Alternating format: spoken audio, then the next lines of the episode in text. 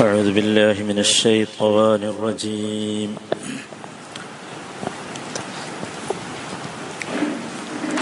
وقلنا يا آدم اسكن أنت وزوجك الجنة وكلا منها رغدا حيث شئتما ولا تقربا هذه الشجرة فتكونا من الظالمين.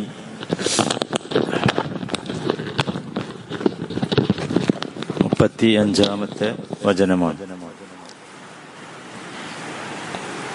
കഴിഞ്ഞ ക്ലാസ്സിലും നമ്മൾ കേട്ടത് അതാണ്. ഇതിന്റെ അവസാനത്തെ ഭാഗമാണ് ഇൻഷാല്ല ഒരു ഏഴോ എട്ടോ ദിവസമായി നമ്മളത് കേട്ടിട്ട്. ചിലപ്പോൾ അതിന്റെ ആശയം മറന്നുപോയിട്ടുണ്ടെങ്കിൽ ഞാൻ ഒന്നുകൂടി കേൾപ്പിക്കാം.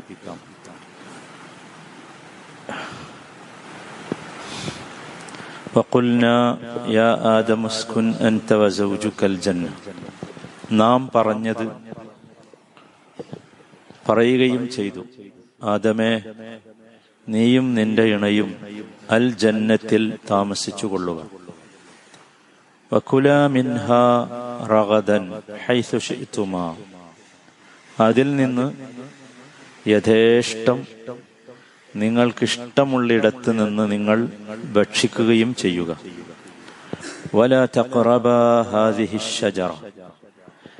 ഈ വൃക്ഷത്തെ നിങ്ങൾ സമീപിക്കുകയും അരുത്.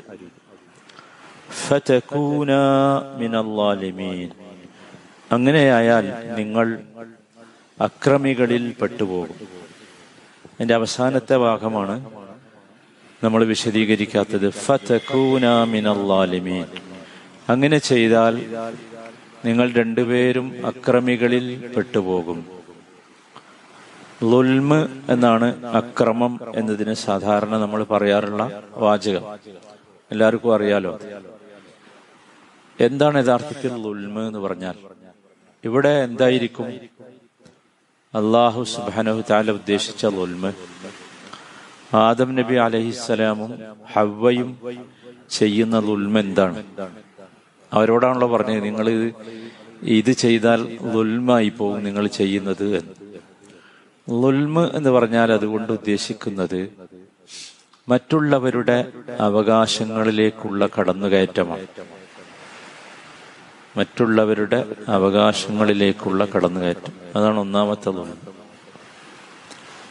അതിവിടെ സംഭവിച്ചിട്ടില്ല. കാരണം ഇവിടെ ആരുടെയും അവകാശം ഇല്ലല്ലോ. രണ്ടാമതായി ഉൽമ എന്ന് പറഞ്ഞാൽ ഒരാൾക്ക് അവകാശപ്പെട്ടതല്ലാത്തതിന് അയാൾ എടുക്കുന്നതാണ്. നമുക്കൊക്കെ അവകാശപ്പെട്ടതുണ്ട് അത് നമുക്ക് എടുക്കാം. അതിന് കുഴപ്പമൊന്നുമില്ല. അത് നീതിയാണ്. അവകാശപ്പെടാത്തത് നാം എടുത്താൽ അതെന്താണ്? അത് ഉൽമാണ് നമ്മളെപ്പോഴും ശ്രദ്ധിക്കേണ്ട ഒരു സംഗതിയാണ്. അപ്പൊ അള്ളാഹുദാല ഇവിടെ അവകാശപ്പെടുത്തി കൊടുത്തതുണ്ട്. അത് ഇവരെടുത്താൽ എന്തല്ല? ഉൽമല്ല അല്ലേ? ആ വാചകങ്ങൾ ശ്രദ്ധിച്ചില്ലേ? വക്കുല മിൻഹ റഗദൻ ഹൈസുഷിത്തുമ റഗദൻ എന്ന് പറഞ്ഞാൽ നമ്മൾ അർത്ഥം പറഞ്ഞല്ലോ. യഥേഷ്ടം സുഭിക്ഷമായി നല്ല രീതിയിൽ.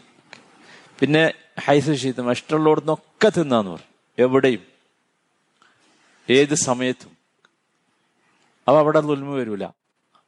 പിന്നെ എപ്പോഴാ ദുൽമ വലാ ചക്കറബ അതിലേക്ക് പോയാൽ എന്താവും? നമ്മൾ നമ്മളെപ്പോഴും ചിന്തിക്കേണ്ട ഒരു സംഗതിയാണ്. നമുക്ക് അവകാശപ്പെട്ടത് ഏതാണോ അതേ നമ്മൾ തൊടാവൂ എടുക്കാവൂ സമീപിക്കാവൂ സ്വീകരിക്കാവൂ അതല്ലാത്തതൊക്കെ എന്താണ്? ലുൽമാണ് അത് നമ്മൾ എപ്പോഴും ശ്രദ്ധിക്കണം. മൂന്നാമതായി ലുൽമ് നമ്മൾ മനസ്സിലാക്കേണ്ടത് മറ്റൊരാളുടെ അവകാശത്തിലേക്കുള്ള കടന്നുകയറ്റം. അത് തൊൽമാണ് മറ്റൊരാളുടെ അവകാശത്തിലേക്കുള്ള കടന്നുകയറ്റം. അത് സാധനമാകാം സ്വത്താകാം അയാളുടെ അഭിമാനമാകാം എന്തുവാകാം? അത് ദുൽമ അത് നമ്മൾ ചെയ്യാൻ പാടില്ല. നമ്മൾ പറയാറുണ്ടല്ലോ ഈ തോണ്ടി കവശം മൂക്കുമ തോണ്ടണ്ടെന്ന് പറയാറുണ്ടല്ലോ. അതന്നെ. അത് ദുൽമാണ് ഇവിടെ യഥാർത്ഥത്തിൽ നമുക്ക് മനസ്സിലായല്ലോ എന്താണ് ഇവരെ ഇവിടുന്ന് സംഭവിച്ചിരിക്കുന്ന ഉൽമ എന്നുള്ളത് നമുക്ക് മനസ്സിലായി. ഈ ലുൽമിനൊരു പ്രത്യേകത കൂടിയുണ്ട്. അത് വിശുദ്ധ ഖുർആൻ മാത്രം പറഞ്ഞ ഒരു ലുൽമുണ്ട്. അത് ഭയങ്കര അത്ഭുതമുള്ള ലുൽമ. അള്ളാഹു താല സൂറത്ത് ആലിമ്രാനിലെ നൂറ്റി മുപ്പത്തി അഞ്ചാമത്തെ വചനത്തിൽ പറയുന്നുണ്ട്. ആലിമ്രാനിലെ നൂറ്റി മുപ്പത്തി അഞ്ചാമത്തെ വചനം വല്ലദീന ഇദാ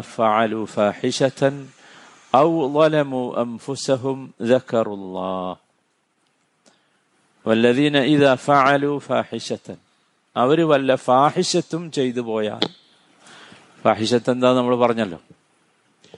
ഇനി അടുത്ത വാചകം നമ്മൾ ശ്രദ്ധിക്കേണ്ടത് ഔ അല്ലെങ്കിൽ അവർ അവരോട് തന്നെ ലുൽമി ചെയ്താൽ. അതെങ്ങനെ? അവർ അവരോട് തന്നെ ലുൽമ ചെയ്യാന്ന് പറഞ്ഞു.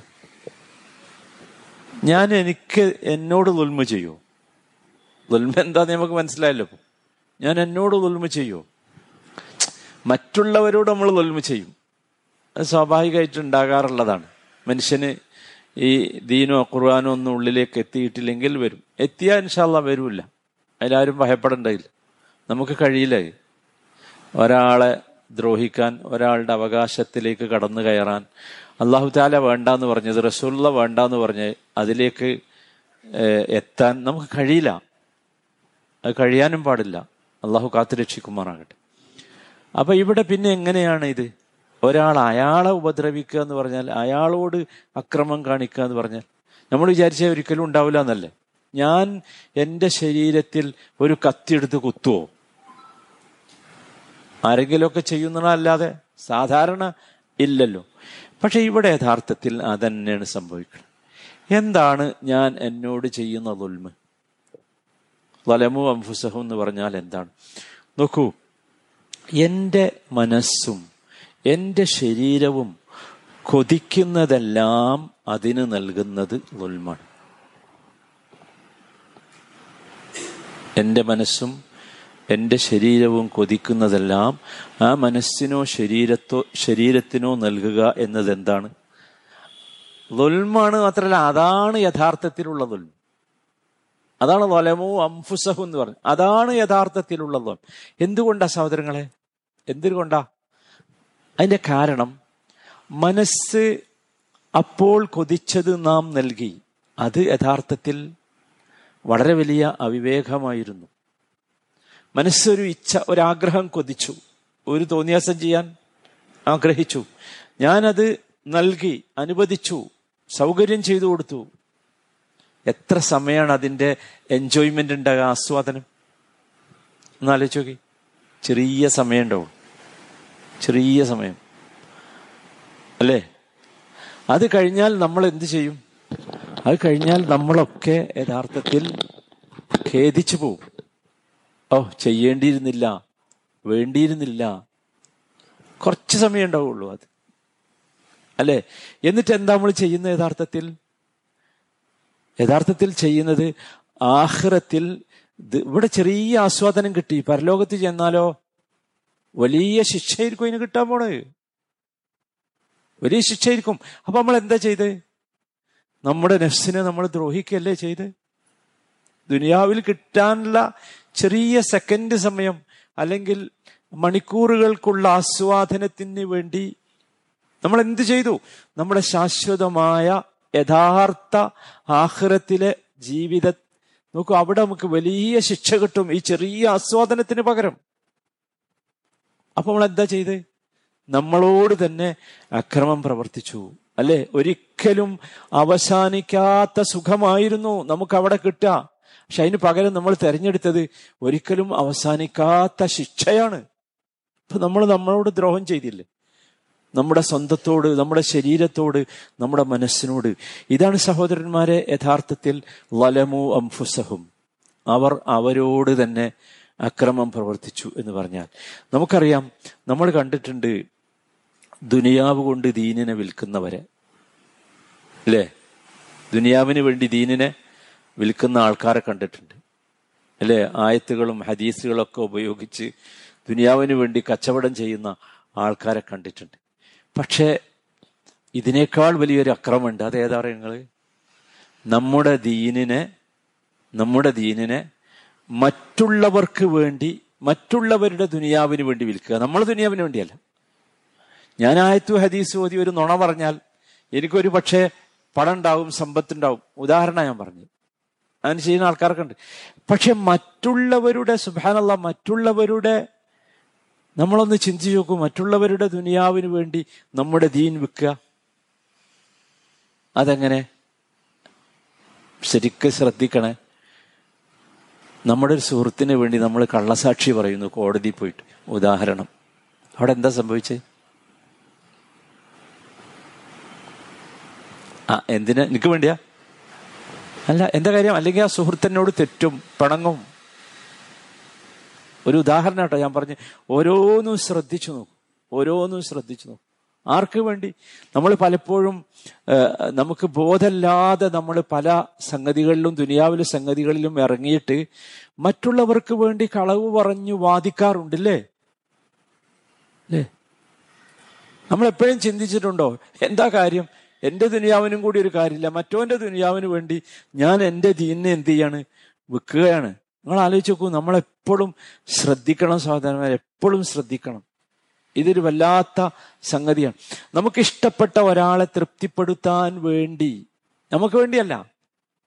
നമ്മളെ ദുനിയാവിന് വേണ്ടിയല്ല. അവന് വേണ്ടി. നമ്മൾ പലപ്പോഴും അള്ളാഹുവിന്റെ കൽപ്പനയെ അവഗണിക്കാറില്ലേ സഹോദരന്മാരെ? ശ്രദ്ധിച്ചു നോക്കൂ. ഇല്ലേ? ഇതെന്താണ്? ഇത് ലുൽമുൻ നഫ്സാണ്. നമ്മളോട് നമ്മൾ ചെയ്യുന്ന ഏറ്റവും വലിയ അക്രമമാണ്. ഏറ്റവും വലിയ അക്രമം. മറ്റുള്ളവർക്ക് വേണ്ടി ശ്രദ്ധിച്ചോ എല്ലാവരും. ഇനി സംഭവിക്കരുത് അത്. മറ്റുള്ളവർക്ക് വേണ്ടി എന്റെ ദീനിനെ ഞാൻ വിൽക്കുന്ന ഒരവസ്ഥ അതാണ് ഫതക്കൂന ഇവിടെ കൃത്യമാണ് ഇവർ ചെയ്തത് ഇതാ. ഇവർ ചെയ്തത് എന്താ? അവരുടെ അല്ലെ? അള്ളാഹു സമീപിക്കരുത് എന്ന് പറഞ്ഞതിനെ സമീപിച്ചു. എങ്ങനെ? അവർക്ക് പിശാജി അവരിൽ വസ്വാസുണ്ടാക്കുകയും ആ ഇത് തിന്നാൽ ഈ വൃക്ഷത്തിന്റെ അടുത്തേക്ക് വന്നാൽ നിങ്ങൾക്ക് അത് കിട്ടും ഇത് തിന്നാൽ നിങ്ങൾ ഇവിടെ സ്ഥിരമായി താമസിക്കായി ഭയങ്കര മനോഹരല്ലേ എന്ന് പറഞ്ഞിട്ട് എന്ത് ചെയ്തു? ആ പ്രേരിപ്പിച്ചു.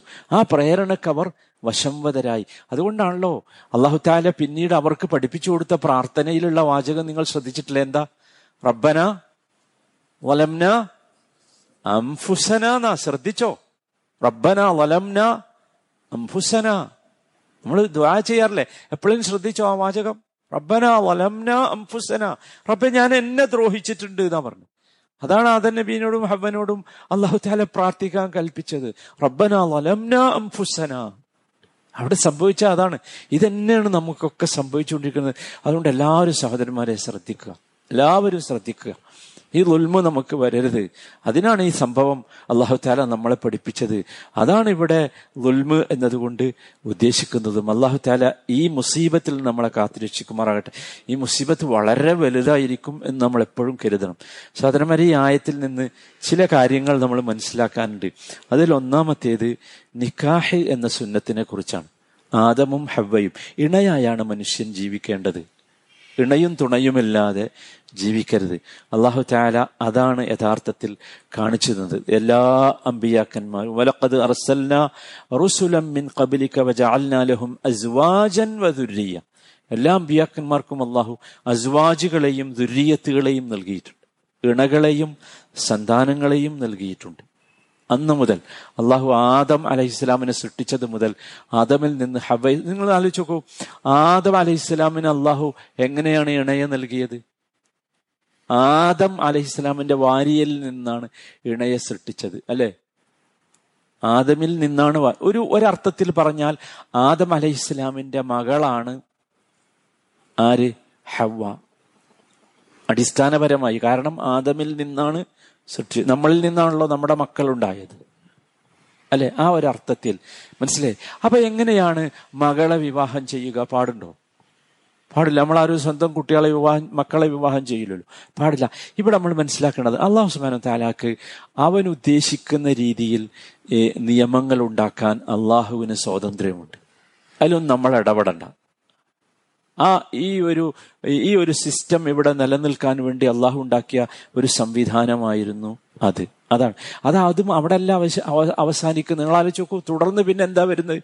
സഹോദരൻ സഹോദരി വിവാഹം ചെയ്യല്ലേ മനസ്സിലായി? അപ്പൊ അതൊന്നും അതിലപ്പുറം അതിൽ ചിന്തിക്കേണ്ട. അത് അള്ളാഹുവിന്റെ നിയമമാണ് അത്രേ ഉള്ളൂ. ഇത് ഞാൻ ഈ കാര്യം പറഞ്ഞത് എന്താ ചെറിയ ചെറിയ സംശയം ഇപ്പം ഇങ്ങനെ ഖുറാനെതിരെ ഉണ്ടാക്കിക്കൊണ്ടിരിക്കുന്ന ഒരു വിഷയമാണ് ഇത്. ഇതൊന്നും ഇതിൽ മനുഷ്യന്റെ ബുദ്ധിയോ യുക്തിയോ കൊണ്ടുവന്ന് ഇടപെടിക്കേണ്ട ആരും.